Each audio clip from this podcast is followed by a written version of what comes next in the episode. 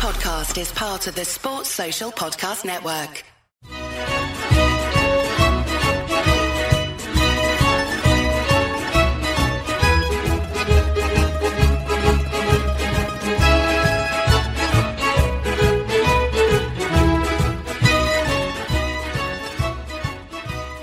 Hello and welcome to another edition of the Forza Napoli Calcio podcast.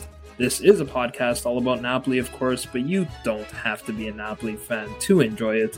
If you're a Serie A fan, if you're a football fan, looking for the inside scoop on all things Napoli, this is the place to be. I'm your host, Joe Fischetti. Thank you, as always, for listening. This is our Bologna review episode, and I'm joined by a couple of guests to help me with this review. They've both been on the podcast before. In fact, they've both been on Forza Napoli Worldwide before. I'll start with Matt Laneve. Matt, how are you? I'm doing well, Joe. Thank you for having me on. It's a pleasure to have you back. And our second guest is Ben, who joins us all the way from Australia. Ben, welcome back. Thank you very much, Joe. Thanks for having me. Good to be back. Yeah, it's a pleasure. We've been trying to get you on for so long, but uh, unfortunately, we just couldn't get our calendars to line up. So it's great to finally get you back on the podcast. It's, it's hard being in the future. yeah. So it's funny. A quick story on that. We're in a in a small chat group, and uh, I so I watch the games on DAZN Italy, and it seems like my stream is always just a couple of minutes ahead. So when I'm tweeting or messaging people, I, I try not to say anything because I quickly realize that I've seen the goal or whatever the red card before uh, someone else. And so I said to Ben the other day, like, I don't know how you do this living in the future business because I'm like 10 minutes ahead and I already, I hate it. So, but it's definitely great to have you back. So let's get right into it. We're going to talk about the Bologna match.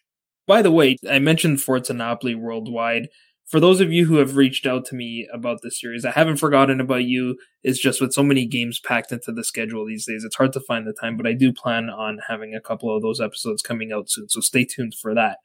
So let's get to the Bologna match. Normally I start just with general thoughts on the match and then we get to individual performances later, but we're going to mix it up a little bit and start with the individual performances. And I think actually most of the match will really be about that because there were a lot of individuals that stood out in this match.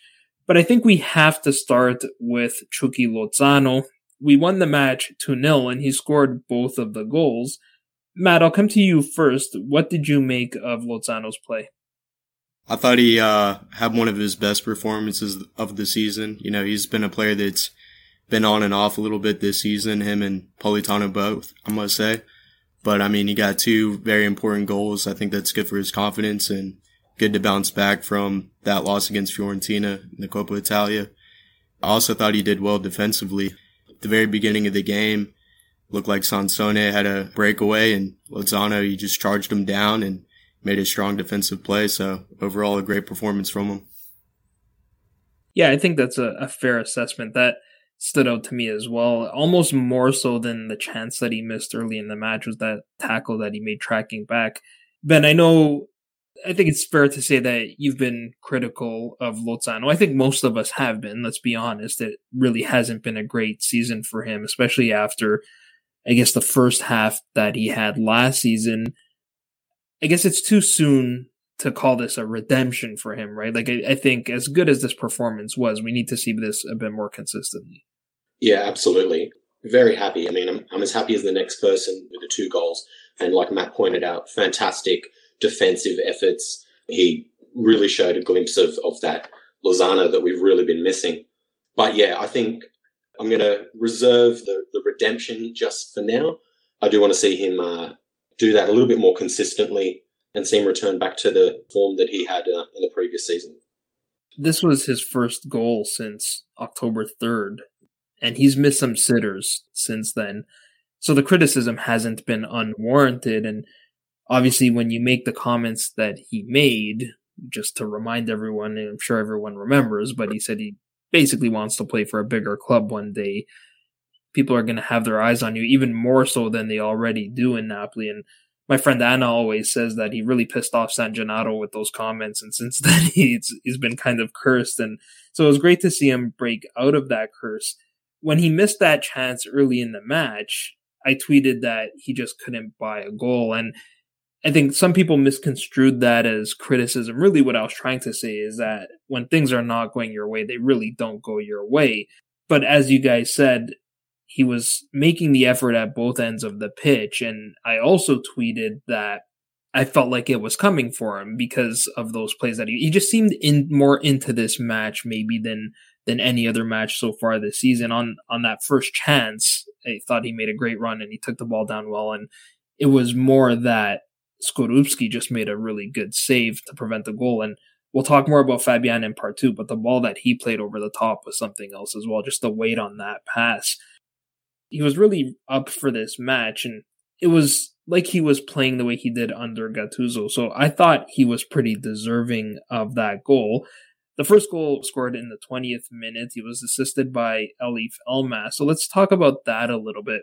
Ben, what did you think of that first goal? Uh, well, not to open it with a criticism, he was probably pretty lucky because it did come off his shin pad. But uh, in saying that, I mean, you've got to be in the right spot to have the opportunity in the first place, and he was there. I thought Elmas, with that little body feint that he did, that he's, he does so well, beat his man and just played that that beautiful ball in. And it was nice for him to be there to um yeah to get the finish. That was great. First of all, I agree that one thing you can't criticize Lozano for is he's good at getting in a position to score. It's really his finishing that has been poor this season. He he always seems to create these chances or be in the right spot at the right time. He just hasn't put the ball in the back of the net. I do think that he was maybe a little bit fortunate in that it wasn't as clean of a hit as you know you'd like to see from a striker. It did kind of come off his shin. But I think, you know, when you're in a funk, you you almost need a bit of luck on your side to break out of it. And then hopefully that takes the weight off your shoulders. You start to to feel less pressure. You play more freely and and then the goals start to come. So hopefully that's what happens with Lozano. Matt what did you think of that goal? It was a great goal. Uh, I also wanted to point out the little pass over the top from Zielinski to find Elmas, and then Elmas setting up Lozano. But overall, great team goal, just like the second one too. So very impressive. Yeah, I thought Zielinski, we'll talk about him in part two as well, but I thought he was really pulling the strings on this goal. He was sort of the guy that was moving horizontally side to side. And then you had Lobotka, Fabian, Mario Rui kind of supporting Zielinski. And then, as you said, he picked out Elmas. It's funny with Elmas. Of course, last episode, I talked about how when we give him the ball, he needs to pass it off quicker. It's like he always seems to be looking to take on the defender. And then sure enough, in this match, he does it and he assists the goal. So what do I know, right? but, um, you know, I was glad to see that it was, it was an excellent pass. And one thing that I didn't see too many people talking about, but I think needs to be recognized is also the dummy that Mertens played on this goal. I don't know if that's because He's played as a winger. He's played as a number 10, which are positions where you're as much of a, a playmaker as you are a goal scorer. And, you know, I think true number nines, in most cases, they would have tried to receive that ball, control it, and, and go for a goal. Whereas Mertens let it go. He lets it run on and Lozano finishes. And you know, that also says something about his awareness of where his teammates are and, and his confidence and, and the chemistry he has. Obviously, he's been playing for the club for a long time. So I think we have to give Mertens a little bit of a shout out on, on that goal as well. I want to talk about Victor Osimhen a little bit because I think that was, for me at least, the other big story in this match, which was the return of Osimhen. Again, I, I've hinted at talking about Fabian and Zielinski, so we're going to save that for part two. But I want to get both of your thoughts on Osimhen returning for this match. Ben, he came on around the 70th or 71st minute. We were already up 2 0 at that point. Do you think it was wise to even play him in this match? Yeah, I was surprised. Up until when they had uh, put out the team sheet, I was certain this was um, just pure speculation. So yeah, I was surprised to see him get out there. But in saying that, I kind of feel confident in the medical staff and, and everyone behind the scenes. Surely they wouldn't be taking unnecessary risks. He has the face mask now, so maybe he is actually okay to start being eased back into games. But yeah, definitely was a little worried and definitely hoping uh, he wasn't going to get too involved in the game. And luckily, yeah, we were 2 0 up. Yeah, we didn't have to press too much and just sort of had to retain retain the ball for the final 20 minutes. Yeah, I was a little surprised as well. I think you're right. The two doctors that did the surgery, one of them basically came out and said that he is healed. He'll need to wear the mask until the end of March, but his view was that it's safe for him to play. It was more a matter of his physical condition because he hadn't played in a while, whether he would be fit to play. So I agree. I think obviously they wouldn't have played him if the medical staff didn't give them the green light. And I think Osimhen was also very eager to get going. Like you could even see him you know, he's he's out there kicking the ball around at halftime. He's he's on the touch line, kind of shouting instructions, pointing to where players should run. So it seems like he was really, really eager to go. Matt, uh, what did you think of that 20 minutes with Osimhen in the lineup? Oh, well, I was going to say it's good to see him back in the lineup and, you know, just kind of ease his way in. Uh, I thought he was a little rusty, but, you know, that's kind of expected with him being out for some time did play with like a lot of energy and did have one chance near the very end. It looked like Diego Demme had a beautiful outside of the boot through ball. And, um, you know, Osimhen, he made a great run on that play, but looked like he struggled to really get a solid shot off. Maybe he could have played in Petagna. I'm not too sure what would have been the best option there, but a little rusty, but the end of the day, he's been out for a long time. So it's just good to see him ease back in. I think we immediately saw the impact that he can have on a game, even though he, like you said, he was a bit rusty. He's just such a threat with that outlet pass and something that's really been missing for this team, especially with the counterattack. I've said this previously on the podcast that our counterattack is almost non-existent when he's not there. And you throw him into the lineup and you see it. You saw it on that play where that pass by Demme was a nice pass, but it was a little bit under hit, and Osimhen kind of came back and won the ball from I think it was Lewis Binks. And then yeah, he he almost stumbled a little bit, and that's why he missed the shot. And then there was another play where I can't remember who played the long ball to him, and he didn't get there, but he put the pressure on the defender and forced him to play the ball back. And you really feel like the energy goes up when when Osimhen is playing. Ben, did you notice that as well? Did you feel like this was as similar or as close to the way we played at the start of this season when we had everyone healthy? Yeah, I think I can see little passages where we're getting back into our usual passages of play. We have familiar connections again, which we've obviously been lacking for weeks now. So yeah, there was little glimpses of that. And and Osimhen is such a big, important piece, not just in the outlet of attack, but also defensively because his press is just so underrated because he he really goes and charges down the opponent's keeper and puts them under immediate pressure. They rarely have very long to think, and that often results in us winning the ball back in their third. Yeah, and that's such an important part of this attack, right? Because it's a very attack minded style that we play. And Spalletti's commented on this, and lots of managers who play attacking football, they want their teams to press. And as much as we all love Mertens, at his age, he's doing his best to press. And, you know, he was doing it in the first half. We saw Skorupski play a ball straight out to touch. But at 34, 35 years old, you're not going to get there as quicker. The defenders, the goalkeeper, they're going to have more time to pass the ball off. And then, of course, Petagna is just a big boy. and we all joke about his, his weight. I just think he's just such a big dude that he's inevitably not going to be as quick. So I think it's really important that Osimhen presses the way he does, and he's the only player on this team that that really offers that. So that'll do for part one. In part two, we'll start with the return of Fabian and Zielinski. Welcome to part two of the Forza Napoli podcast. So let's talk about two key players, in my opinion, that returns for this match, and that's Fabian Ruiz and Piotr Zielinski. Fabian came back from injury, and Zielinski came back from COVID. I don't even think he trained with the club. It seemed like he took a train or something on his own and met up with the team earlier in the day of the match. But they were two of the key players in this victory, I thought. Matt, what did you make of the play of those two players? I thought they were both excellent. I mean, we clearly missed them in the game against Fiorentina too.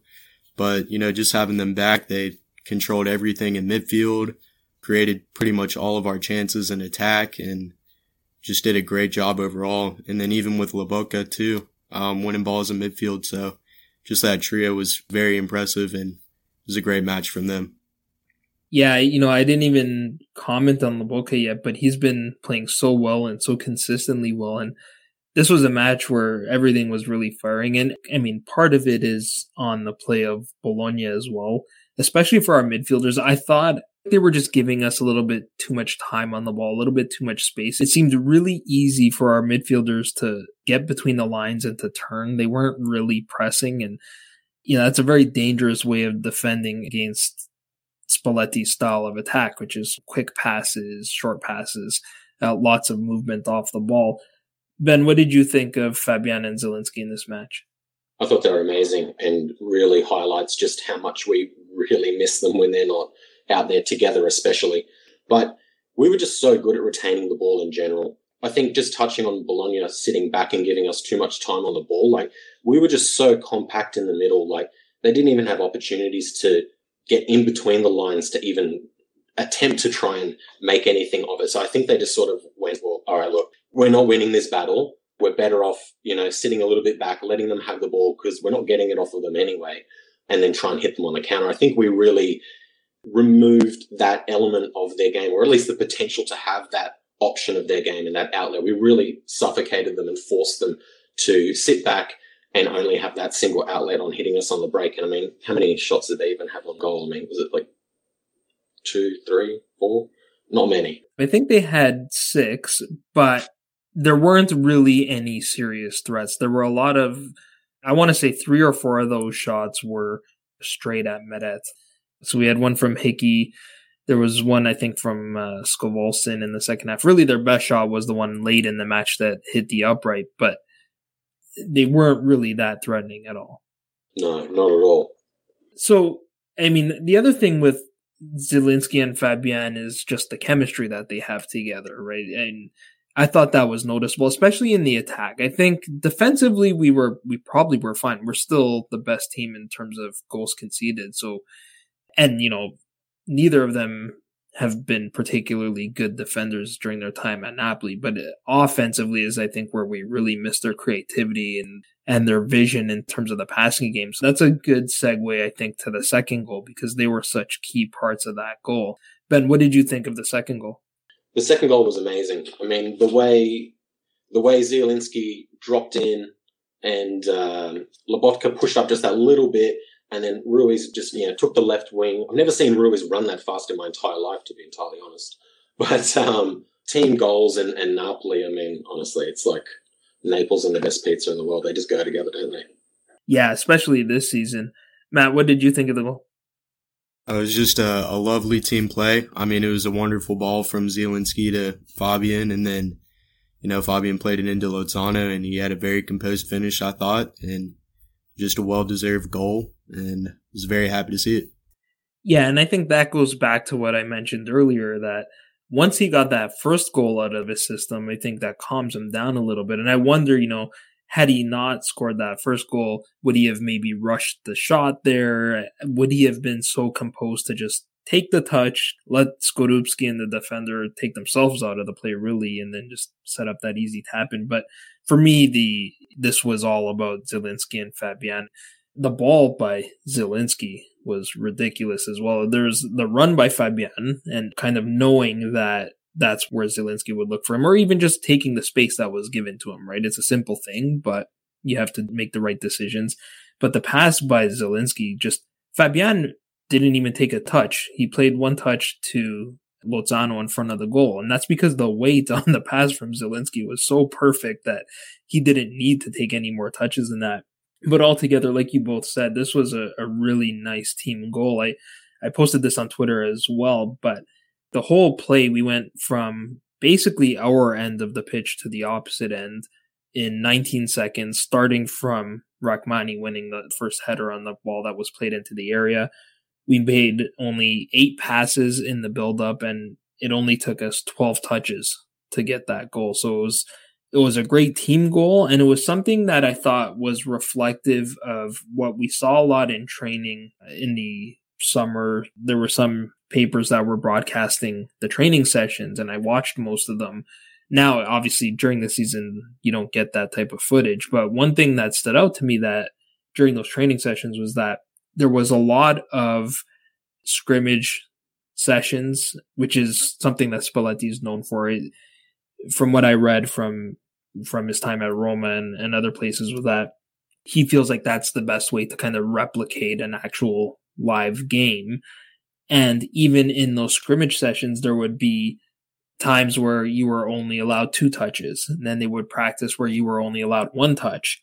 And I think that's now translating on the pitch and has for most of the season where you're seeing guys play just one touch passes, taking two touches and, and on this goal, no player took more than two touches. And even then, you know, it was really just to set up the next pass. So I think this was really a good demonstration of Spalletti ball or Sarri ball, if you want to call it that, because it's very similar to that. I want to talk about Alex Meret next because this was an opportunity for him and is an opportunity for him to show his worth. There's rumors about whether he'll renew with Napoli or not, and I think a lot of that would be contingent on assurances about being the starting goalkeeper or not. That kind of depends on David Ospina's contract, which comes up for renewal first. So I think the club needs to first make a decision, or the club and Ospina together need to make a decision on his contract. And I think that might dictate what happens to Meret. I want to get your thoughts on his performance because he got a clean sheet, but I think there were a little bit of nerves there. Matt, what did you think of Meret's performance? Uh, overall, I actually thought he had a pretty solid performance. I think there was one opportunity at the very beginning of the game where uh, it looked like Svanberg played a through ball into Soriano and Meret ended up, he didn't come out quick enough, but he ended up making the save anyways. And I think the announcers were saying that that might even been called offside. So not too terribly worried about that. But other than that, I think he made the important saves when they mattered. Arnautovic had a couple good chances on goal and um, you know he came up and made the saves. So overall, I thought he actually had a pretty decent performance, probably one of his best of the season so far. Okay, and Ben, what do you think? Yeah, there was that uh, Soriano moment where there was definitely some hesitation, but I think for me that I guess the bit that really frustrates me about him is that he's so good when the ball is kicked directly at him. He's got great reflexes, and he really does, you know, save you know some incredible shots when they're relatively straight at him. But when it comes for him to make those decisions to leave the six yard box, I think it's just it's so reoccurring that he hesitates and doesn't command the area. Like he's almost like a bit he's almost like a young kid that's like playing three grades up and is like hesitant, like, oh, the big guys are gonna, you know, probably batter me or something like that if I if I try and you know jump for the ball or something like that. There's just always seems to be this kind of hesitation, and that's the bit for me that um, yeah, I'd be really hoping that we uh, re-sign Ospina. Otherwise, I think we're going to be in a bit of trouble. Personally. Yeah, I think that's I think that's a great way to put it with someone playing three grades up because your keeper needs to be commanding. He needs to feel like this is my area and you're coming into it. And I really do not get that feeling from him. You know, I don't want to crap on the guy because he did get a clean sheet and he did make some important saves in this match but yeah, and and I, am even willing to dismiss that one chance that Matt mentioned that Soriano had because maybe it's a little bit of nerves having not played in a little while. Fine, but at the same time, I completely agree, Ben, that it's his decision making that concerns me. There was another play in the second half where Bologna played a cross into the area there didn't seem to be much of a threat. And instead of just catching it, he punched it out. And, you know, who knows where the ball goes when you do that, right? So I am concerned about his communication in the area. I am concerned about his decision making. Well, he'll have probably a couple of matches before Ospina comes back. I don't think Ospina is expected to come back until after the international break, which would be, I think, I want to say the Venezia match, uh, is the first one back, or if not, it's it's Inter. And you know, I think so far, again, just like with Lozano, we can't really base much on one performance. I'm willing to give Meret more time, even though he's had his fair share of appearances this season. But for me, this is really his tryout, and you know, the club is going to make a decision based on how he does in these couple of matches. That will do for part two. In part three, we'll provide some general thoughts on the match.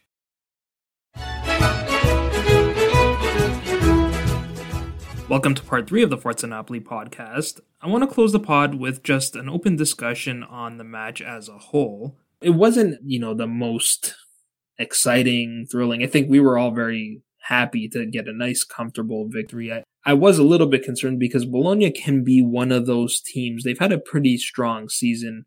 They can be a team like a Hellas Verona that uh, on their day, you know, a Torino right now, on their day, they can take points away from you. Uh, Matt, were you obviously you're satisfied, but anything that stood out to you from this performance on, on either end? Um, I do think it was a little bit tough for Bologna. I think perhaps maybe Dominguez started the match. Maybe that would have been a little bit different in midfield for them. They also missed Gary Medel at center back. He's not the best center back in the league, but brings more experience and um, better decision making than say Binks in the center and the defensive line. So I think they missed a couple key players, and it was good that we were able to take advantage of that and come out with three points.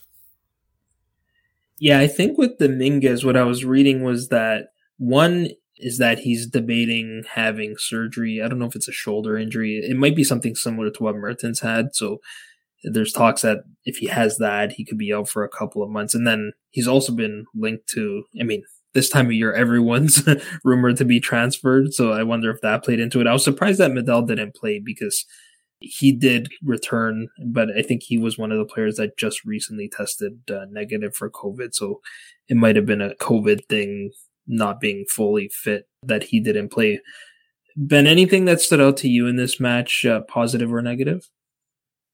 Yeah, I think the last thing that I can think of was uh, that the was it Theate that stomped on Lozano's leg. That was a pretty blatant stomp, I think, on Lozano's leg. He had every opportunity to just simply step over his foot, but yeah, I don't know. That was a little shocking, not shocking, I suppose. Yeah, I think that's one of those things where, again, we look at the consistency of the officiating because it wasn't all that different from the foul that got Lozano sent off against Fiorentina in the Coppa Italia.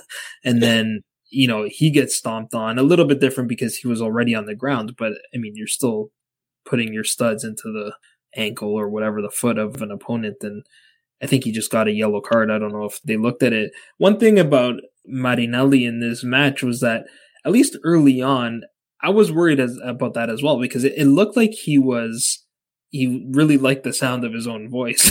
he you know, he, he made a point to go over to Spalletti and, and give him a lecture. And I'm thinking, oh no, here we go. Here's another red card for Spalletti. We have Bonucci doing whatever he did to the to the Inter staff guy for for celebrating in the Supercoppa. We've got Rebic grabbing a an official by the head, and I'm thinking, oh, here we go. Spalletti's going to be the one that gets the red card. He didn't. Actually, one of our, our staff members did, but uh, at least Spalletti didn't. And then there were just moments in this match where I thought that uh, Marinelli wanted to just hear his own voice. So I'm glad it didn't end up coming to that. It it might have. I think had we not scored and had this match finished nil nil, I think a lot of us probably would have been sitting there debating some non calls for penalties.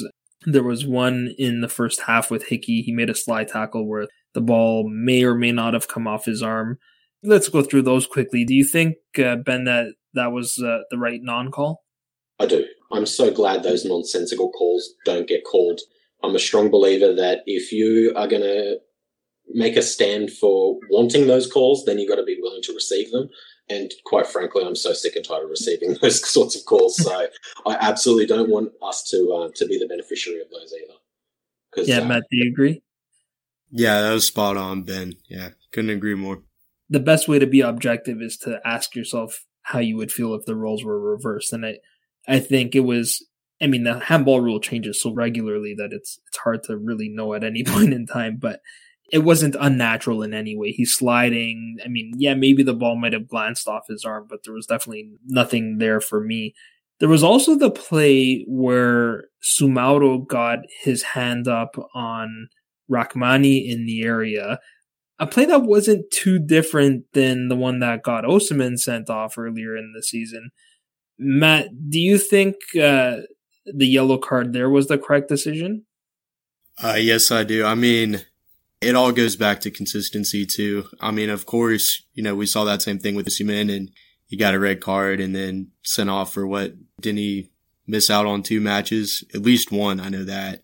Mm-hmm. And so it's just kind of frustrating to see the lack of consistency with the decisions, but I'm glad he at least got a yellow card for it.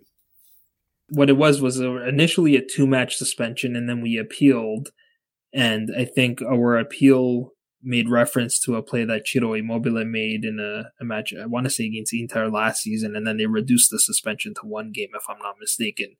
Ben, do you agree was a, a yellow card the right call there? I do. I do. I think it's more the case of um, Osimhen was probably mishandled as opposed to the yellow card being the right call.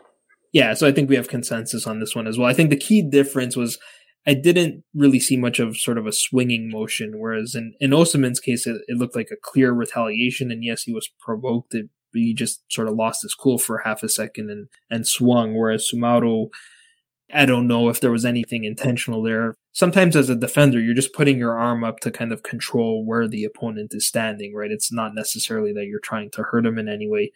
There was another play in the second half where Fabian went down in the area Ben, do you think that one was a possible penalty kick? To be honest with you, I actually didn't catch that. So I'm yeah, I'm sorry. I actually yeah, we'll call that a no then. it, I mean, it, was pretty subtle. There, it wasn't much there. I think uh, I want to say that Zielinski played a, a, bit of a chip pass over the top, and it looked like perhaps the defender might have got his arm underneath Fabian's armpit or around his chest sort of area, but I thought it would have been another soft decision. Matt, do you recall that one? Yeah, I do. Um, and it, it's funny because when we were talking about the link up play between uh, Zielinski and, and Fabian, that's immediately the play that I was thinking of. But uh, no, I, I didn't think it warranted enough of a penalty, but it was just great to see Zielinski and Fabian combining again and seemed like they were playing a lot of those balls across the top in the match. So it was kind of fun to see. Yeah, they were. I think uh, a quick comment on Spalletti. I think it's easy to criticize when we don't have our full squad. And I think it was Vincenzo who's been making the point that, you know, had this been Gattuso in charge this season when we were dropping points in December, the criticism would have been harsher. But I think at the same time, it's also how the managers carry themselves and whether they make excuses or, as they say in Italy, alibis, right? And that was part of not to, to, kind of always rehash this and bring it back up. I feel like I bring it up again and again, but the way Spalletti has handled himself has been very professional. He's never really made excuses. He's always kind of said that we have good enough players that we can, we should be able to compete in these matches. Obviously, you know when you're losing that many players and you're playing that many games in such a short period of time it's it's going to be difficult. But i think spalletti's has these guys playing really well. I, I love that moment. I don't know if you guys caught it in the match but uh, i think it was elmas that was pressing and he was kind of neither here nor there. And because there was a limit of only 5000 people in attendance you could hear Spalletti yell, I think it was uh, Va Ci Forte, which was kind of like going hard, right? And I don't know, I don't think there were any visiting fans in attendance, but I still heard a bit of a reaction from the fans. So, you know, I think Spalletti is doing a great job. I think we're going to start to see the same style of play. We didn't really lose the style of play, but maybe the same results. And this might be the first result that was the closest to the results that we were getting when we went on that unbeaten streak at the start of the season. Just with the with what you were saying just then about the, the comparison between Gattuso and Spalletti right now, I think for me the key difference is we might have lost some games and probably some games we probably shouldn't have as well. And I guess that is the connection with the comparison between the two. But I think the difference is for me, we're missing key players, but we're not it doesn't seem like we're just throwing shit at the wall and hope and seeing what sticks. And I feel like that was kind of Gattuso's plan B slash C, whereas Spalletti was still holding shape, was still utilizing players' characteristics to formulate some sort of coherent plan. I completely agree with that. I think if you look at just total points collected, it's probably been pretty close. But if you take a closer look at some of those performances, we lost Atalanta, but we actually played very well in that match. Even, you know, the mm-hmm. Inter match, we lost that match, but we came very close to getting a result. I think we missed a big chance near the end of that match. It could have been a draw against what's clearly the best team in the league now. Sassuolo, we played well for probably the first hour, and then that's where the injuries and the tired legs caught up to us. So when you look at it a bit closer, the team has been playing well pretty consistently. There haven't been that many performances where we sat back and said, wow, this was a, a really dreadful performance, at least in Serie A. I mean, we could probably say that about the Coppa Italia match against Fiorentina, but I think Ben and I are both on the same page. I know for sure on, on this point, which is that I think we're fine losing that match because it's not that high of a priority when we know we need to get into the top four. And for me, the biggest disappointment with that match was that it ended up going to extra time. I would have much rather just lost in in regulation time. We got that late Petagna goal, but I think with going back to comparing Gattuso and Spalletti, it was just that with Gattuso, we had some performances that were just really, really dreadful, and it didn't give us a lot of hope. Obviously, we ended up going on a pretty good run in the second half of the season, but the style of play, I think, is a big uh, difference. Would you agree with that assessment, Matt? Yeah, absolutely. Um, I think some of the biggest differences between Spalletti and Gattuso is, well, for Spalletti, I think he's gotten the best out of, you know, our role players. Like you mentioned in the match against Atalanta, that was pretty much our whole second squad.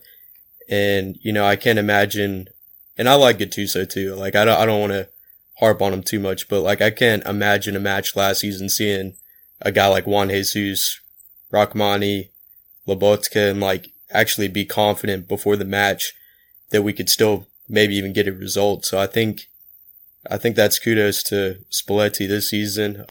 You know, our attack, we might not be scoring as many goals as we were under Gattuso, but I think we've uh, leveled that out with our defense. I think our defense has improved a ton, and uh, we don't see a lot of those like silly mistakes that we made last season under Gattuso. And then, I mean, uh, a couple of the other matches that you didn't mention, the Empoli and Spezia one. I mean, those two, we got losses on those, but really they were fluke goals and just fluke losses. Like, I think, what was it? We were the only team in history not to concede a single shot on target and still lose the game.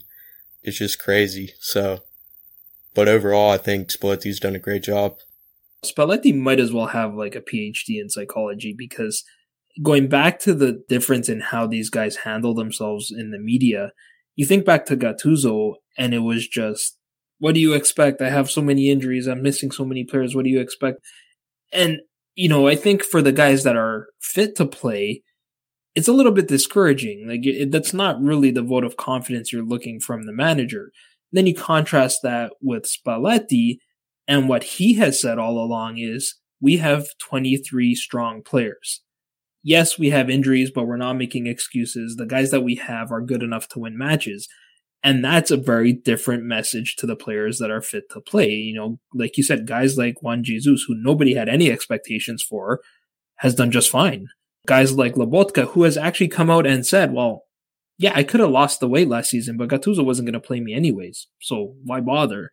and now he's being compared to Jorginho, right? So, which is a bit of a stretch, let's be honest, but you know, he's having a fantastic season. So I think that's where, even though I sometimes wonder how genuine Spalletti actually is when, when he's in the media, because the way he speaks is kind of in poems and riddles and things, but I think uh, psychologically he's, he's had a huge impact on this team. All right, so that's all we have time for today. I want to thank both of you guys for coming on the pod. Ben, thanks for coming back. Thanks very much for having me. It's good fun. Thank yeah, you, Joe. It's always a pleasure. Yeah, it's a, it's been a pleasure for me as well, and I hope to have you both back on soon. Uh, you can find both of our guests on Twitter. Ben is at Caserta Campagna. Matt is at La Neve Matt. You can find me on Twitter at Joe underscore Fischetti5, and you can find the podcast on Twitter, Instagram, and Facebook at Forza Napoli Pod. I'll be back soon with a bonus episode, so keep your eyes out for that. But until then, I'm Joe Fischetti. Forza Napoli sempre.